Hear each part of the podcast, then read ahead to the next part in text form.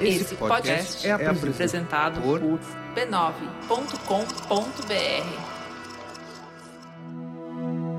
Numa guerra convencional, a gente ouve as bombas, ouve o som, tem um cheiro do que está passando, tem uma, a sensação muito mais presente. Na guerra que a gente está travando, de um inimigo invisível, mas mortal, e até mais mortal do que uma guerra convencional, é mais difícil esse, esse processo de, de entendimento do que está passando. É preferível que a gente salve, tente salvar o que a gente pode, do que ficar aberto esperando o risco de infectar todo mundo. É uma decisão muito difícil, porque eu nunca fiquei tanto tempo longe dele. Eu tô ainda no início da maternidade, então é, é estranho. Mas eu acho que tem uma uma causa maior aí acontecendo e a gente, cada um tem que abdicar um pouquinho. Não só a minha história, né? Aqui a gente está tendo muito contato com a equipe. Então você vai conversando um pouquinho com cada um e vai vendo as histórias e o que cada um deixou. Essas são três das várias vozes que a gente vai ouvir ao longo desse episódio.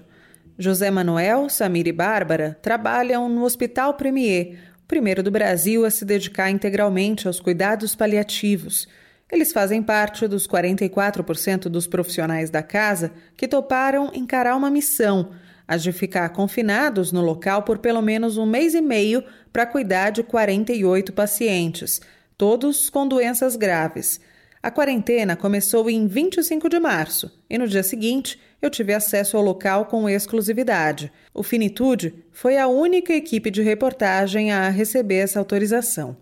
Eu sou Juliana Dantas e este é o sexto episódio da nossa terceira temporada. Este podcast é uma produção da Rádio Guarda-Chuva. Jornalismo para quem gosta de ouvir. Faltando quatro minutos para as nove da manhã, eu cheguei aqui no Hospital Premier, na Zona Sul de São Paulo, bem no pé da Ponte Estaiada. Quem foi até o portão me receber foi o próprio superintendente do hospital, Samir Salman.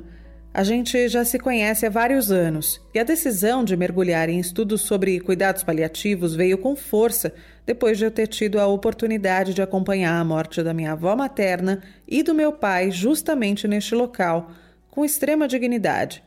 Quem acompanha o Finitude há mais tempo talvez se lembre de um episódio de agosto de 2019. Como vocês escolhem a música que vocês vão tocar para ela?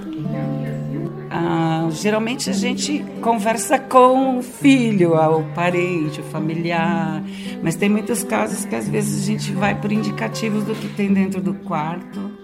Por indicações. Daquela vez a gente falava sobre o último sentido que é perdido pelo ser humano antes de morrer, a audição, passando pelas histórias de como os músicos treinados para atuar aqui trabalham como pinçam as preferências dos pacientes, tentam humanizar cada internação. A música costumava encher os corredores, mas agora não foi nada do que eu vi. Eu entrei por um portão lateral de serviço, por onde são recebidas as encomendas, os insumos. Dei logo de cara com um jardim imenso e planejado que existe no térreo mas que dessa vez, no lugar de pacientes passeando com cuidadores ou familiares, funcionários em horário de descanso fazendo uma pausa para o café, encontrei duas tendas brancas, altas e espaçosas. Me explicaram que todos os objetos que passam pelo portão entram direto num processo de higienização e só então seguem para os setores do hospital. Além da mudança na paisagem, também pude notar uma diferença nos semblantes. Quando encontrei o Samir, não nos cumprimentamos com um beijo ou um abraço, como seria natural, justamente por causa do protocolo para evitar eventuais transmissões do novo coronavírus.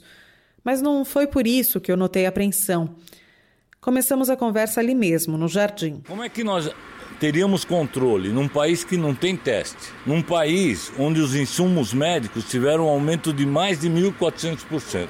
Então, a nossa economia, as nossas finanças estão destroçadas.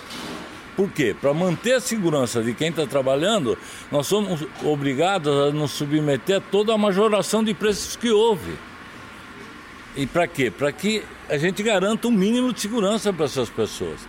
Então vai, eu acho importantíssimo que você registre todo o procedimento, porque está se gastando muito. Cada paciente que entra, que tem secreção, tem que entrar de avental, de luva, saiu de lá, joga fora. Quer dizer, então é preferível que a gente salve, tente salvar o que a gente pode, do que ficar aberto esperando o risco de infectar todo mundo. A determinação de que por 45 dias ninguém entra e ninguém sai, e quem sair não volta mais neste período, foi impactante. E, é claro, passível de questionamentos. Aqui é uma experiência radical, sim, eu compreendo. Não queremos desrespeitar. Todo está uh, havendo um registro do ponto, no sentido que todas as horas vão ser contabilizadas, ou elas vão ser remuneradas ou compensadas com o banco de horas. Agora, uh, uh, o que, que vai ser em termos de finanças? Agora, você falou que a adesão é voluntária, mas quem ficou fora tem uma redução de salário. O que eu disse para os funcionários, se houver recurso, eu pago integral. Se não houver, conte pelo menos metade, eu tenho que ser honesto com eles. Porque, de repente, se não há dinheiro, eu tenho que pelo menos garantir metade do salário deles.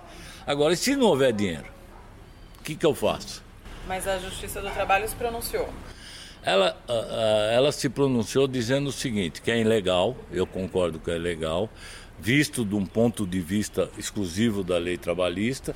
Agora, visto do, dentro do, do ponto de vista de uma tragédia, de uma calamidade, eu acho que cabe algumas discussões. Agora, é evidente que nós não queremos. Nós estamos há 16 anos, nós nunca desrespeitamos um direito trabalhista. O, o fato disso ter gerado essa polêmica, do, do TRT ter se manifestado, é legítimo. Isso não nos preocupa agora. Se a gente analisar a situação entendendo que a situação é normal, é um absurdo. Agora, diante de uma calamidade ou de uma guerra, há opção.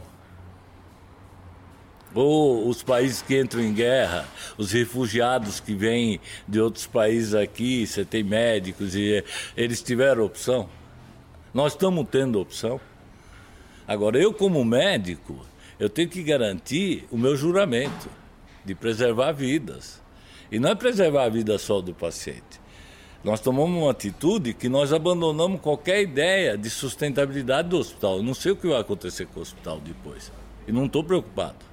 Eu estou preocupado que a gente consiga passar por isso sem perder nenhuma vida. É simples assim. É difícil.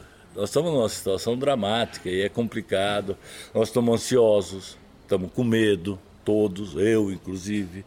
Agora, nós temos que ter a capacidade de manejar esse medo e encarar o que está pela frente. Não adianta ficar com medo e sair gritando. Então, nós temos que encarar. Ah, essa é a nossa função. Eu tenho um médico aqui que abandonou um filho de um ano.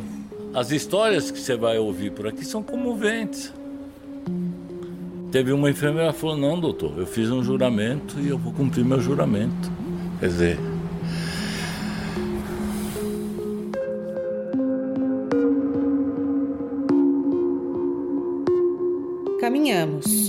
e segui rumo à parte interna do hospital. Orienta ela e explica tudo o que você está fazendo. Nos dois episódios mais recentes do Finitude, eu reforcei que todas as entrevistas estavam sendo feitas pela internet, à distância, justamente por causa das recomendações para evitar o contágio pelo novo coronavírus. Mas dessa vez a situação exigia uma reportagem em campo claro, seguindo todos os protocolos. Para que eu entrasse no segundo dia de quarentena, passei pelo crivo de um comitê montado pelo hospital para administrar a crise da Covid-19. Garanti que estava há mais de 14 dias sem pôr o pé na rua e que meu único convívio tem sido com meu marido, que tem trabalhado de casa, de onde saiu apenas duas vezes neste período para idas à farmácia e ao mercado, com todos os cuidados necessários durante o tempo fora e também na volta. Sendo assim, eu consegui ser aceita. Sheila, vamos lá, você tem alguma coisa que você vai precisar manipular toda hora? Não, mas o celular e o gravador mesmo. Será que a gente consegue higienizar sua mochila, então eu deixo numa sala aqui no térreo? Claro. Então vamos. Isso é esquema de guerra aqui, né? Nossa, muito. Andando pelo quintal e pelos corredores, o clima ainda era de arrumação. Amanda me convidou a entrar numa sala, ainda no térreo, onde deixei minha mochila e busquei uma pia para fazer o essencial, que era lavar as mãos. Eu acho que tem que ser nessa, porque essa aqui a água tá desligando. É porque, porque como ocupou os quartos, né? Então tá. Sim. Vocês estão com 48 pacientes? 48.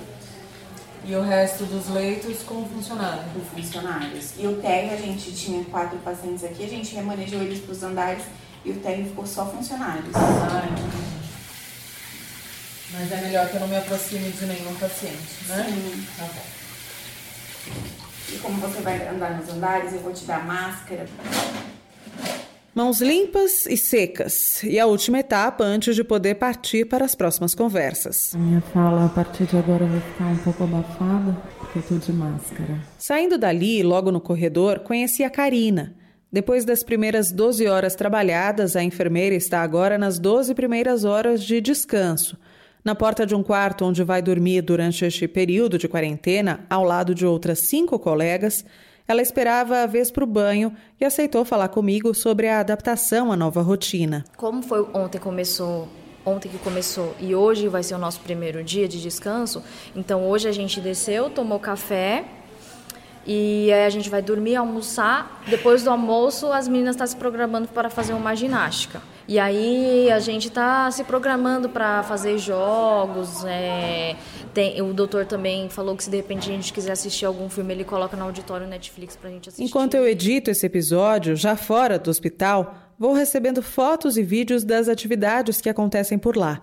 Nas imagens, vejo pizzas sendo preparadas por um chefe que se voluntariou à quarentena e também uma aula de alongamento ao ar livre. É onde o músculo está mais tenso. Opa, amados, eu... É no térreo, onde também fica a farmácia. A sala dupla, que costumava abrigar insumos para apenas uma semana, agora precisa comportar o suficiente para 40 dias. Eu encontrei a Ana Lúcia, responsável pelo local, correndo de um lado para o outro, justamente naquela função de higienizar o que chega do mundo externo. Sem parar de trabalhar, ela conversou rapidamente comigo. Eu estou refazendo o recebimento de todos os medicamentos, tá? Uhum. A gente primeiro faz a checagem da nota, conferindo com o pedido, daí a gente higieniza toda a medicação com álcool, né? Uhum. 70 nas caixas, na embalagem secundária, antes de passar para o setor da farmácia de lá. Então, esse que é o primeiro pedaço daqui.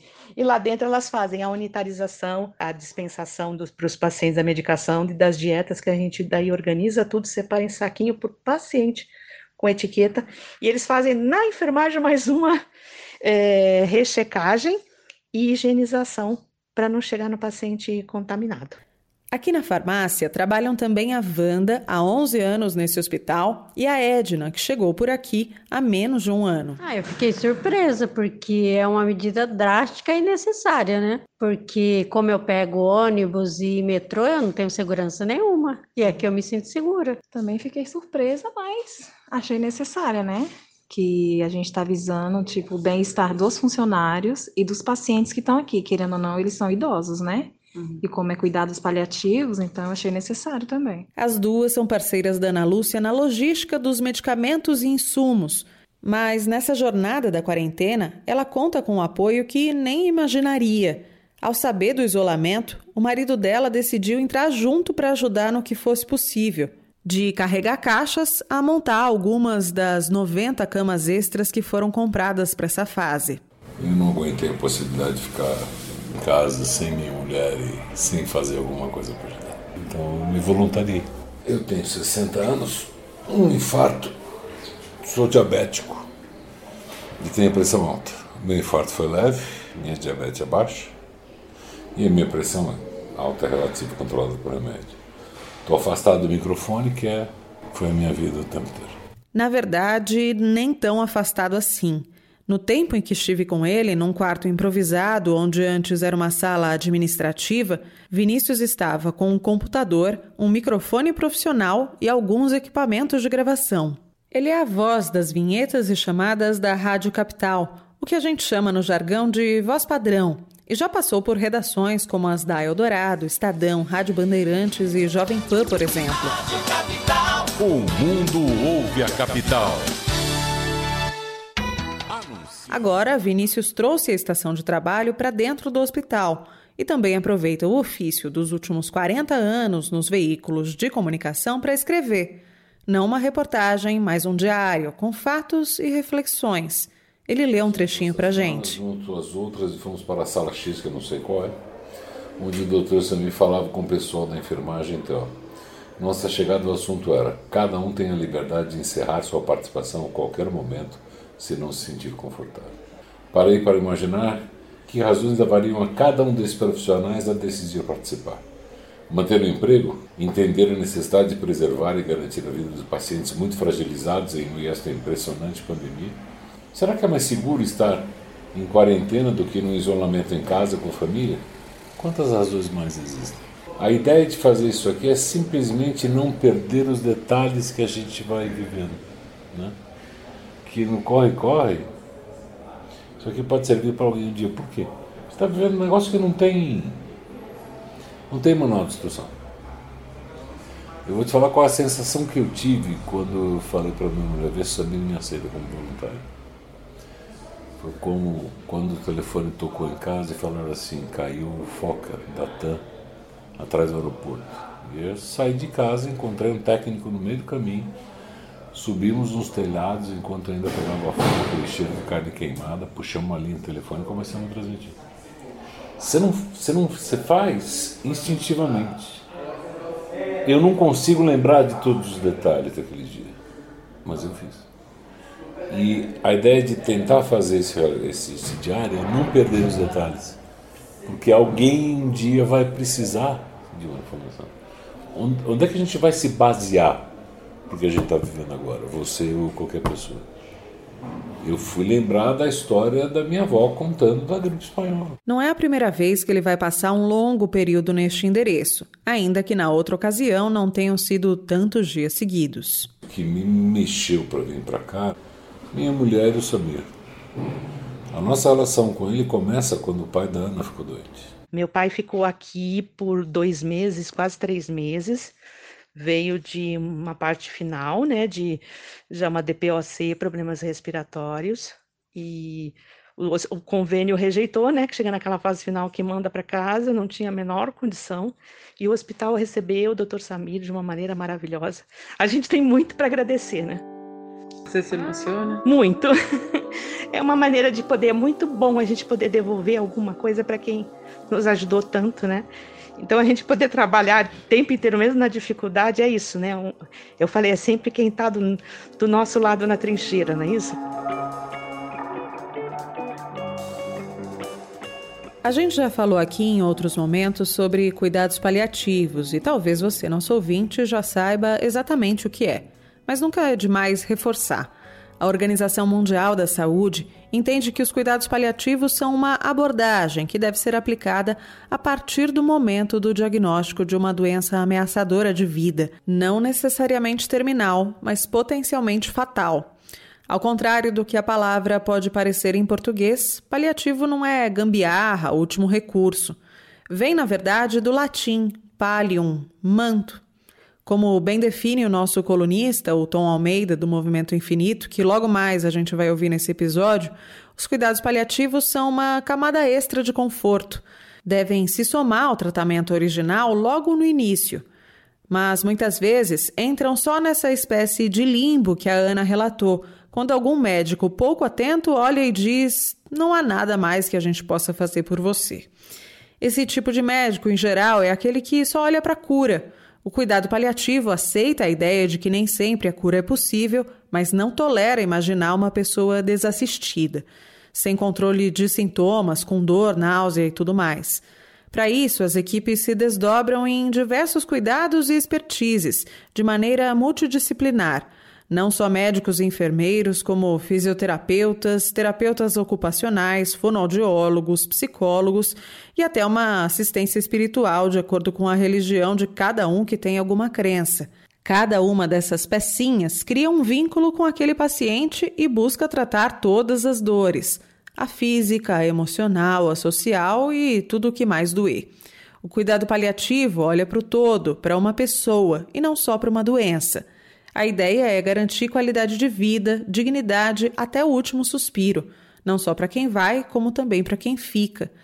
Talvez por isso o Vinícius tenha escolhido voltar para o hospital e se emocione. E a preocupação é quem está naquele corredor, é ponta final, né?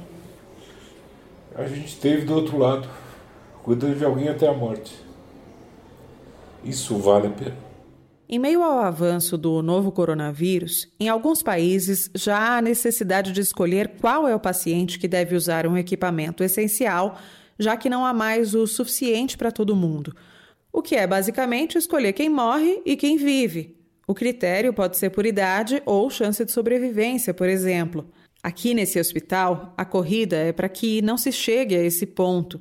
Mesmo com todos os pacientes debilitados, não se admite a hipótese de acelerar a morte de ninguém. Aqui, a história de cada um é levada em consideração. Deixar as portas abertas ao coronavírus poderia trazer consequências desastrosas e em cadeia.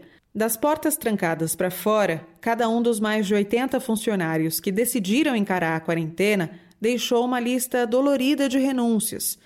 Bárbara tem 30 anos, é médica e recentemente se tornou mãe. Eu deixei meu marido, que já estava afastado, hoje acho que já tem uns 12 dias. Ele trabalha no, na Santa Casa e teve contato com, com pessoas né, infectadas. Então a gente optou porque ele não voltasse mais para casa. Então ele está ficando lá. E deixei meu filho de um ano, que mas que está muito bem cuidado, mas que é difícil ficar longe. Uhum. É uma decisão muito difícil, porque eu nunca fiquei tanto tempo longe dele. É, eu estou ainda no início da maternidade, então é, é estranho. Mas eu acho que tem uma, uma causa maior aí acontecendo e a gente, cada um tem que abdicar um pouquinho. Não só a minha história, né? Aqui a gente está tendo muito contato com a equipe. Então você vai conversando um pouquinho com cada um e vai vendo uhum. as histórias e o que cada um deixou. Agora você sabe quando você entra, mas você tem certeza de que você vai chegar até o final desse período? Eu acho que certeza ninguém tem. Eu vim preparada pro, pro período todo. Vim com essa mentalidade, trabalhei isso na minha cabeça e a minha intenção é ficar. José Manuel é um dos que deixaram muito do lado de fora. Ele é terapeuta ocupacional e faz parte do conselho executivo do Hospital Premier. O peso para mim, como diretor dessa responsabilidade, é um peso esmagador que, que, que, me faz não ter dúvidas que o meu papel tem que ser aqui. Pessoalmente, eu tenho um filho de dois anos e meio, que, que eu prezo muito, como é óbvio, e tenho um outro filho que vai nascer nos próximos dias. Então, pessoalmente, uh, o meu coração rasgou. Uh, ainda ainda tentei uh, convencer-me a mim mesmo de de vai dar certo, talvez dê para ir assistir o nascimento e voltar.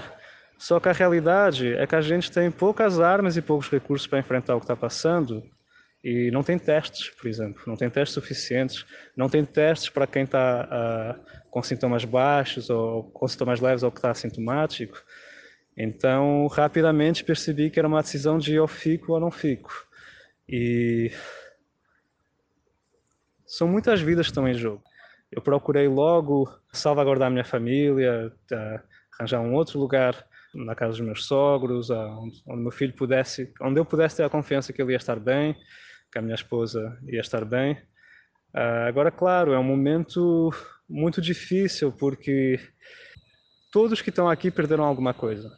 Ele teme também as perdas que podem vir a acontecer ainda mais longe, mas isso não faz com que ele mude de ideia a respeito de prosseguir na quarentena. Eu perguntei quem da família ainda mora em Portugal. Esse também é um é um sacrifício ou, ou, ou uma perda que, que, que eu já assumi. Ou seja, os meus pais ah, são idosos, estão no grupo de risco ah, que a gente já conhece, e para mim é, é claro que se alguém da minha família e principalmente os meus pais adoecerem, não, te, não terá como eu, eu ir para Portugal, não terá como eu poder uh, auxiliar pessoalmente e não terá como, se a situação se agravar de tal forma que contamine os meus pais e, eles venham a adoecer e, e, e, no decorrer desse adoecimento a falecer,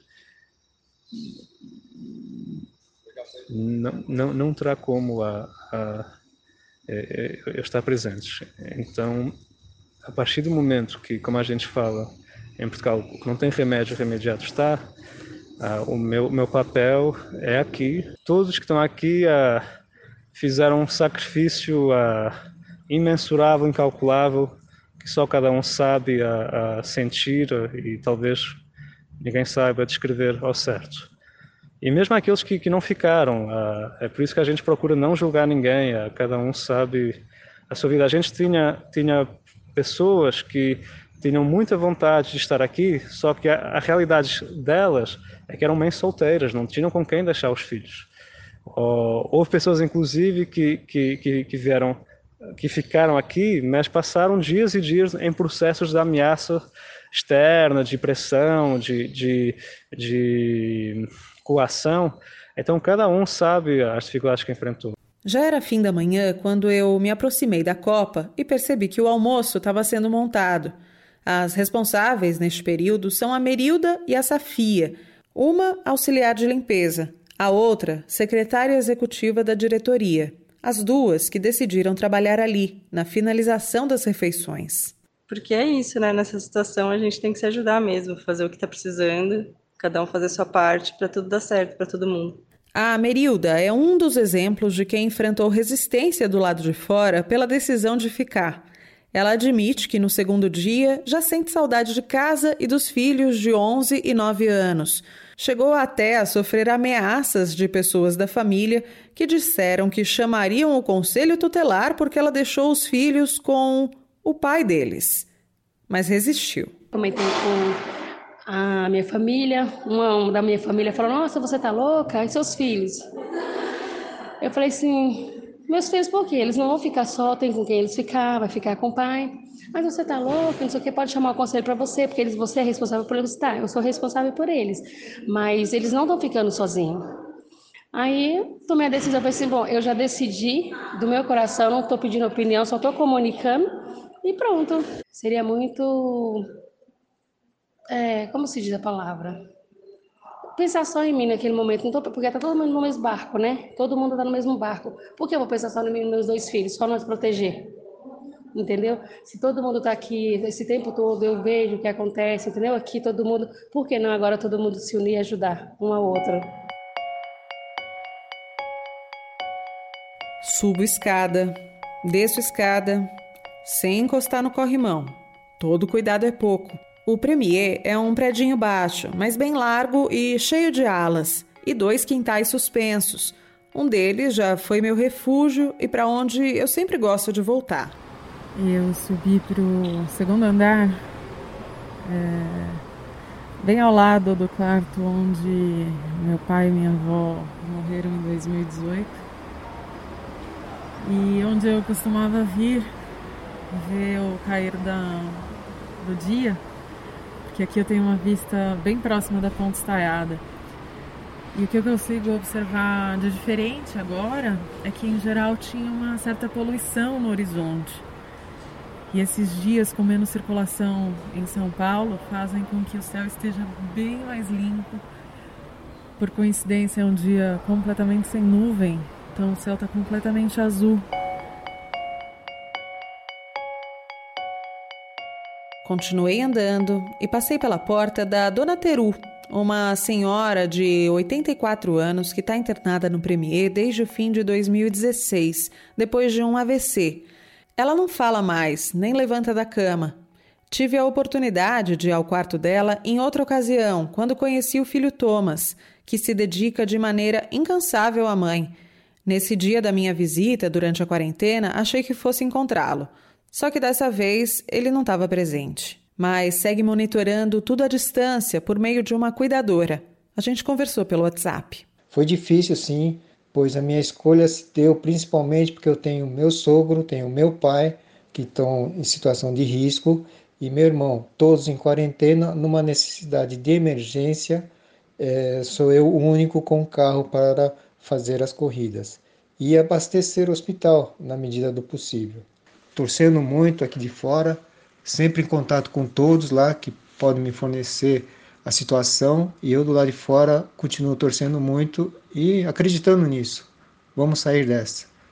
Diferente, não vai ser igual, mas vamos sair dessa. Quem também está do lado de fora é o Lúcio, psicólogo responsável pelo Premier e agora com a missão de atender online sistematicamente todos aqueles que estão na quarentena. O aspecto psicológico é uma das grandes preocupações. O confinamento por si só já é um forte desencadeador de questões emocionais. Com a carga de tensão do trabalho, ainda mais delicado. Ao menor sinal de estafa de algum profissional, o hospital garante que há afastamento imediato da pessoa para que seja tratada. Situação de quarentena, isolamento, ele tende a gerar realmente, porque não é uma coisa que nós estamos tranquilamente habituados e queremos fazer.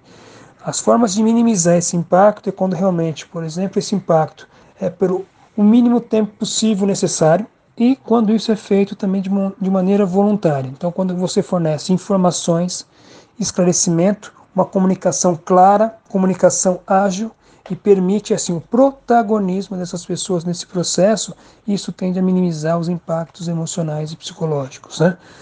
Que impactos são esses que tendem a gerar para qualquer pessoa que está vivendo uma situação disso? Vai de pessoa para pessoa, vai de características individuais, sim, mas pensando no ser humano enquanto um grupo que tem padrões de funcionamento, elementos que a gente chama, chama atenção em situação de confinamento, isolamento, né, de, de quarentena, são realmente, de repente, sintomas mesmo de frustração, sintomas de raiva, sintomas de síndrome de, de evento pós-traumático. Então, acho que tudo isso são, são elementos que a gente deve cuidar, né? E que só está colocando numa dimensão e de uma possibilidade de passar por isso, porque nós temos muitas vidas em risco. Vai na contramão de uma visão muitas vezes até hegemônica, que é de pensar que seriam baixas de poucas vidas, o que a gente tem ouvido na mídia com muita frequência por parte de alguns empresários, né, que colocam que é, por que parar tudo, né, quando a, a, perda seria em torno de 1%, e aí 99% para. Eu acho que é porque nós estamos no mesmo planeta, nós somos seres de relação, como diria Leonardo Boff, somos seres de cuidado. Dessa situação, dessa experiência, em qualquer contexto, experiência que eu diga do coronavírus, nós não iremos sair imune. Né? Nossa sociedade tende a não voltar ao que era antes. Para onde vamos, não temos ainda essa, essa resposta.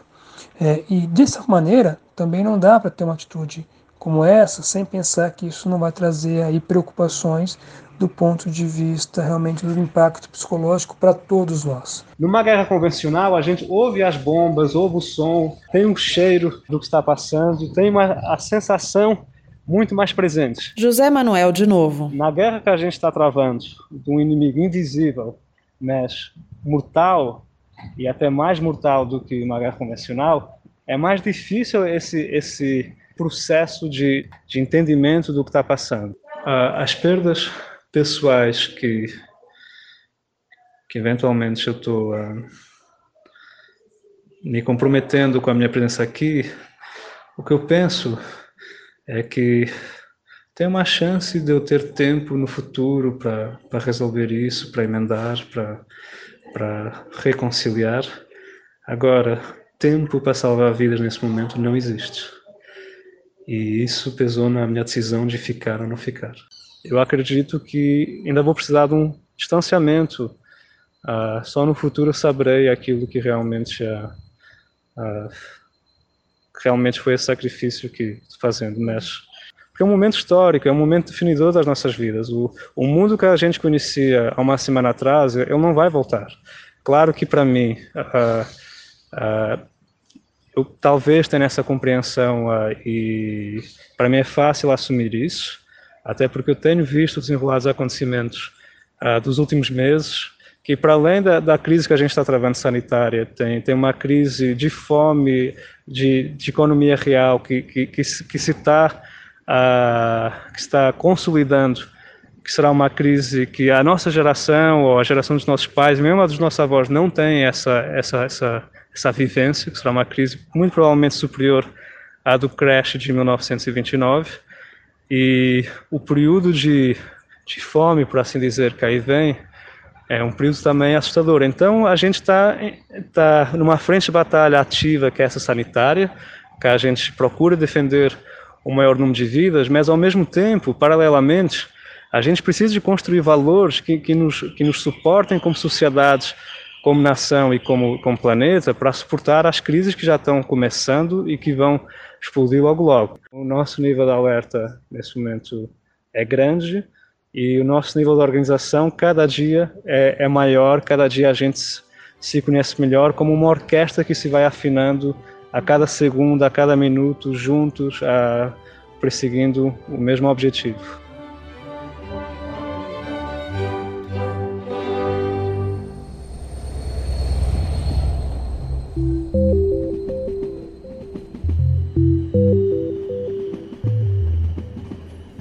Hora de ouvir o que tem a dizer o nosso colunista, Tom Almeida, criador do movimento infinito de discussões sobre vida, envelhecimento, morte e luto.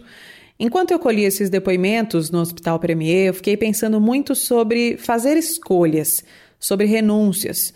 Mas aí, conversando com o Tom, ele me fez perceber que talvez não seja uma questão de escolha, mas sobre saber atender a chamados. Compartilha com a gente a sua reflexão, Tom. Olá, Ju. Olá, ouvintes como estão? Nossa, eu vi esse episódio com o coração na mão, é, com um nó na garganta e eu me emocionei em vários momentos. Imagino que você também, você que está aí ouvindo. Então eu queria pedir para você se observar um pouquinho. Como é que você está agora? Como é que esse sentimento, todos esses sentimentos estão se manifestando no seu corpo? Talvez você esteja tentando, a gente tem essa tendência, né, de tentar se colocar no lugar dessas pessoas que estão lá. Às vezes até se questionando, será que eu teria coragem? Talvez até julgando as escolhas. É, hoje a gente fala muito sobre empatia, que é a capacidade de entrar no mundo do outro, mas isso é muito perigoso. Porque ao habitar o mundo do outro, a gente leva as nossas próprias histórias, os nossos próprios medos, os valores, e assim não é possível habitar o mundo do outro de uma forma que seja integral. Na verdade, é uma grande confusão, é uma grande projeção. Mas a compaixão, que a Ju comentou, que foi o tema que veio para mim, é, ela é diferente. A compaixão foi tudo que eu reconheci nesses depoimentos que eu acabei de ouvir, super emocionantes. A compaixão, ela é como, ela é reconhecer uma dor, e não se afastar. E efetivamente ir ao encontro dessa dor e cuidar. E a nossa essência ela é cuidadora. A compaixão ela tem uma ação envolvida. É ir além da empatia. Queria te trazer uma reflexão. Que tipo de ação você pode gerar nessa quarentena? O que, que você pode fazer com o seu tempo, com seus recursos financeiros, com seu conhecimento? E com o seu amor. Como é que você pode transformar isso que você está sentindo agora, ao ouvir esses depoimentos, em ações compassivas? Observe um, um, algum sofrimento que você queira apaziguar, aí ao seu redor. Não precisa ser gigante, não precisa salvar o mundo. Salva o seu pequeno mundo. Na sua casa, na sua vizinhança. A compaixão ela ajuda a gente a compreender que as outras pessoas, onde quer que elas estejam, elas são como nós, elas sofrem como nós. Você sente que a vida que você está salvando, na verdade, é a sua própria vida. E um dos presentes que eu acho que essa crise está nos trazendo é essa percepção da nossa interdependência. Tudo está conectado. Todos estamos conectados. A gente saiu da teoria e a gente está indo para a prática disso. E um outro presente é a possibilidade de perceber o chamado do, do universo, do mundo, para a gente agir para o bem. Do que, que você está disposto a abrir mão para o bem comum? Como é que você vai fazer alguma diferença nessa crise? Qual o legado que você está construindo? Para encerrar, quando eu estava escrevendo tudo, eu me lembrei de uma frase do Lama Padma Santen, que é linda, que eu acho que é totalmente pertinente para esse momento. Que eu vou ler para vocês para deixar como uma mensagem final. Tudo o que eu der para alguém ou fizer pelos outros, eu não perco mais. Tudo o que eu guardar para mim, eu perco. Na hora da morte, nós devolvemos tudo o que guardamos. Porém, tudo que nós oferecemos aos outros na hora da morte, nós levamos juntos. Isso é maravilhoso. Lama Padma Santen. Um beijo para vocês. Eu espero realmente que essa reflexão toque o coração de vocês e que desperte, desperte uma vontade genuína de ajudar o próximo, de fazer algo efetivo para esse momento de crise. Um beijo no coração de vocês. Tchau. Este podcast é uma produção da Rádio Guarda-Chuva. Jornalismo para quem gosta de ouvir. Especialmente em situações críticas e generalizadas como essa que a gente está vivendo, é quando o jornalismo mais mostra que veio. Sobretudo em tempos de notícias falsas, inclusive transmitidas pelo governo de um país, no rádio, na televisão, na internet e no papel impresso. E mais recentemente, também em podcasts, o jornalismo profissional é soberano para quem busca a informação, que eu venho sempre repetindo aqui: salva vidas. A Rádio Guarda-Chuva reforça esse compromisso contigo. Todos os podcasts da nossa rede rasgaram o cronograma pré-estabelecido e se voltaram para o que é necessário falar agora: o avanço do novo coronavírus, cada um à sua maneira. Na Rádio Escafandro dessa semana, Tomás Chiaverini dá espaço para a solidão e conversa com pessoas que se isolaram ou escolheram o afastamento o podcast de mergulhos profundos navega nesse episódio com Amir Klink e Heloísa Schurman. O Vida de Jornalista segue na missão de mostrar os bastidores das coberturas a respeito da pandemia. Já tem episódio sob a ótica de quem trabalha com foco em saúde e em direitos humanos, e agora parte para uma conversa com jornalistas brasileiros que atuam no exterior. O Budejo, o podcast que leva o Cariri aos seus ouvidos, até ampliou a quantidade de episódios para se manter em cima do assunto. Agora são dois por semana. O Finitude, como você sabe, sempre foi quinzenal. Agora estamos fazendo uma força-tarefa para te entregar episódios fresquinhos toda semana, porque não dá para não falar de coronavírus. E seguimos contando com a sua colaboração voluntária para manter esse podcast apoia.se barra Finitude Podcast é o site para você fazer a sua doação e passar a receber toda quinta-feira a nossa newsletter que tem, entre outras coisas, dicas sobre o que fazer durante a quarentena, sempre com um pezinho aqui no nosso tema. Bom, na semana passada a gente prometeu trazer atividades sempre no finzinho do episódio para te ajudar a descomprimir. Começamos com um exercício de respiração conduzido pela Liliana Centurione, uma das entrevistadas do nosso episódio anterior, que é facilitadora de meditação. Muita gente curtiu, eu espero que tenha te ajudado a dar uma relaxada. Hoje a gente traz uma proposta diferente: o acolhimento pela leitura. Quem vai ser responsável por esse momento é a leitora mais voraz que eu conheço, nossa parceira da Rádio Guarda-Chuva, a jornalista Gabriela Maia, que conduz o podcast Põe na Estante. Vai daí, Gabi! Os livros, para mim, eles sempre foram uns companheiros muito fiéis. Nos momentos de tristeza, nos momentos de raiva, nos momentos de introspecção, mas também nos momentos de alegria, eles sempre me acompanharam para cima e para baixo. Sempre fui essa pessoa que lê em várias circunstâncias, em vários ambientes também. As pessoas até me perguntam, né? Como é que você consegue ler nesse, nesse barulho, nessa confusão, com tanta gente falando em volta, com tudo que tá acontecendo em volta? Sempre fui essa pessoa. E de repente eu me peguei completamente sem concentração. Cheguei a esse momento de isolamento social bastante angustiada, com medo de algumas coisas. São muitas incertezas, né? E eu não conseguia me concentrar. Tô com bastante dificuldade para ler e isso nunca tinha acontecido antes antes. E aí eu mudei um pouco a minha estratégia. Primeiro, eu troquei os romances mais longos por crônicas, por textos mais breves e também tenho buscado trocar mais sobre o que eu leio com as pessoas. Essa conexão me motiva a ler. Saber que eu vou ter uma conexão depois, uma troca depois, tem me motivado a ler. E hoje eu queria compartilhar com vocês dois textos. Eles são curtinhos. Um deles é um texto com o qual me deparei por acaso, justamente procurando crônicas. Eu voltei a folhear A Descoberta do Mundo, livro que reúne algumas das crônicas que a Clarice Lispector publicou no Jornal do Brasil entre 1967 e 1973. E aí eu me deparei com um texto bem pequenininho que eu achei oportuno. A posteridade nos julgará. Quando for descoberto o remédio preventivo contra a gripe, as gerações futuras nunca mais poderão nos entender. Gripe é uma das tristezas orgânicas mais irrecuperáveis enquanto dura. Ter gripe é ficar sabendo de muitas coisas que, se não fossem sabidas, nunca precisariam ter sido sabidas. É a experiência da catástrofe inútil, de uma catástrofe sem tragédia. É um lamento covarde que só outro gripado compreende. Como poderão os futuros homens entender que ter gripe nos era uma condição humana?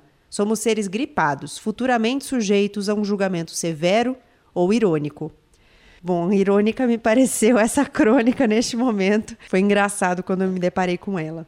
Mas o texto que eu queria mesmo ler para vocês, que eu tinha separado aqui para essa leitura, é um texto do Antônio Prata. Ele é engraçado, ele é um cronista que capta muitas coisas nas entrelinhas, ele tem uma subjetividade inteligente, interessante. Eu gosto muito do que ele escreve. E eu tenho um livro dele, que foi publicado pela Companhia das Letras, que chama Trinta e Poucos, que é um livro de crônicas, e a maioria delas tem um tom importante de humor, e eu escolhi uma delas que fez sentido para mim.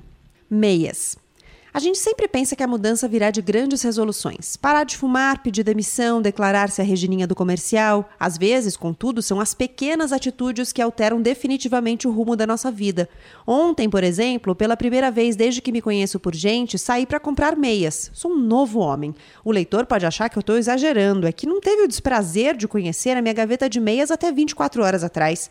Mas parecia um salão de Velho Oeste poucos pares estropiados em meio a pés desconjuntados, tenazes sobreviventes de diferentes etapas da minha vida. As três brancas de algodão haviam sido ganhas na compra de um tênis de corrida lá por 98. A marca da loja, escrita no elástico esgarçado, já quase não se lia. Pior que as brancas estavam as azuis da Varig, do tempo em que a ponte aérea era feita pelos Electras e as aeromoças davam brindes, não broncas. Os pés da meia azul não tinham curva no calcanhar nem na canela, assemelhavam-se a coadores de café dos Smurfs. O elástico era frouxo, mas o laço afetivo não, de modo que eu a seguia usando ano após ano mesmo diante dos encarecidos apelos da minha mulher. Em bom estado mesmo, só a cinza, com losangos vinho que peguei para completar o valor na troca de uma jaqueta, presente de Natal em, sei lá, 2002. Era a minha meia de sábado, aquela que vestia para jantares, casamentos e entrevistas de emprego. Além dessas, havia mais três ou quatro que, de tão ordinárias, nem merecem comentário. Uma vida com poucas meias é uma vida de expectativa e ansiedade. Toda manhã aquele suspense ao abrir a gaveta. Quais estariam ali? Quais andariam na longa peregrinação que passa pelo cesto, pela máquina, pelo varal? E a se julgar pela demora, talvez por Meca, Fátima, Juazeiro do Norte, Jerusalém? Cheguei ao fundo do poço na sexta, 31, 10 da noite. Minha mulher batia na porta do banheiro me apressando para a ceia, enquanto eu, sentado no chão de azulejos, encaixava as meias cinza na boca do secador de cabelos. Não queria virar o ano com os pés úmidos, nem gostaria que todos me vissem com as velhas meias da Varig quando tirasse os sapatos para pular sete ondinhas. Naquele momento de angústia, por trás do ruído aeronáutico do secador, dos meus gritos e dos gritos de minha mulher, pude ouvir uma voz grave que vinha de toda parte e de parte alguma. Antônio, tu és homem feito, pagas as contas e impostos em dia. És casado, aciado, vacinado. Por que vives nesta penúria, Podal? Se eu soubesse como era fácil, tinha feito antes. Nem cem reais, caro leitor, custou minha alforria. Hoje, se quiser, posso ir a três entrevistas de emprego, dois jantares, seis casamentos e jogar futebol no mesmo dia, sem repetir as meias. Não voltarei a pensar nesse assunto por uma década, no mínimo. Quer dizer, mais ou menos, pois enquanto contemplo a gaveta multicolorida de salão do Velho Oeste transformou-se em baile da corte, minha mulher aparece no quarto, segurando as meias da Varig com as pontas dos dedos como se fossem camisinhas usadas. Posso jogar no lixo? A gente sempre pensa que difícil é tomar as grandes decisões, parar de fumar, pedir demissão, declarar-se a Regininha do comercial. Às vezes, contudo, são as pequenas escolhas que mais dilaceram o coração. Bom, por que eu escolhi esse texto? Porque ele fez muito sentido para mim nesse momento. Tem sido as pequenas coisas que têm me deixado no eixo, que me dão uma sensação de rotina, que me trazem um pouco de conforto, que me trazem uma sensação de aconchego dentro da minha casa. Sentir que a minha casa é um reduto de proteção tem sido importante para eu me sentir cuidada, já que eu moro sozinha e não tenho tido contato com nenhum outro ser humano nos últimos dias. Então, às vezes fica um pouco difícil, a gente sente vontade vontade de conexões mais próximas. Mas isso tem feito diferença para mim. E eu tenho me apegado a detalhes pequenos, a coisas pequenas, buscado coisas que antes eu nem reparava, ou aquelas coisas para as quais eu não dava muita bola, porque elas passavam batido, eu nem tinha tempo para elas. Agora eu tenho tempo para elas, eu olho para elas com mais atenção, com mais cuidado. E é engraçado como a nossa mente se apega, né, às pequenas coisas, como a gente constrói rotinas a partir de pequenas coisas. Todo dia às sete da noite tem uma vizinha aqui do meu prédio que coloca coloca música na janela. Pontualmente às sete. São sempre três músicas na sequência, cada dia uma playlist diferente. E ela tem feito a alegria dos vizinhos. Todo mundo vai para a janela cantar e teve um dia que ela se atrasou quatro minutos, o pessoal já correu para a janela para cobrar. Cadê a música? Cadê a música? Tem um que toca vuvuzela, marcando o horário que a música deve começar. Enfim, e eu me peguei vários dias atrasando ou adiantando tarefas em função da espera dessa música. Eu ia tomar banho e pensava, não, não posso entrar pro banho ainda, porque daqui cinco minutos ela vai colocar a música na janela e eu quero ouvir que música ela vai tocar hoje. Ou, não, vou adiantar isso aqui para já estar tá pronto às sete horas, porque eu quero ouvir que música ela vai tocar. Enfim, tem sido parte da minha rotina, uma coisa pequena, mas que tem feito diferença para mim. E eu acho legal que sempre termina com uma troca entre os vizinhos de até amanhã, até amanhã.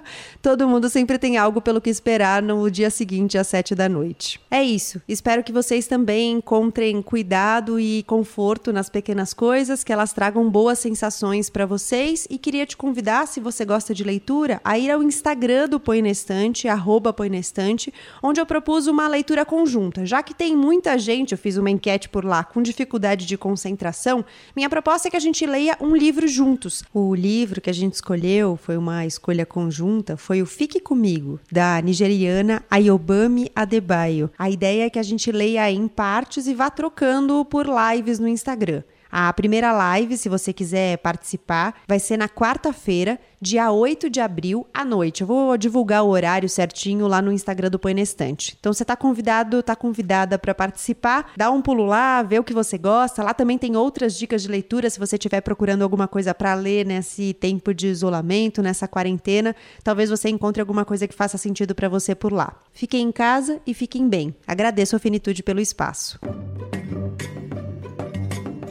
E sem querer, a Gabi trouxe aqui pra gente um dos meus autores favoritos, que é o Antônio Prata, uma crônica de um dos livros que eu mais gosto, o Trinta e Poucos. E já que estamos aqui, eu vou aproveitar o gancho para te recomendar também o Nu de Botas, outro livro dele que eu adoro.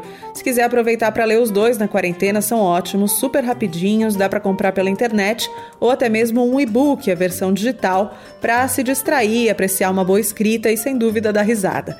Os dois são publicações da Companhia das Letras, valem muito a pena. Eu te agradeço pela escuta atenta, vou ficando por aqui. Na semana que vem eu volto com mais um episódio do Finitude e até lá, tô sempre às ordens pelo Instagram, arroba Finitude Podcast, ou pelo Twitter, arroba podcast Finitude. Lave as mãos, não compartilhe conteúdo sem checar. Se puder, fique em casa.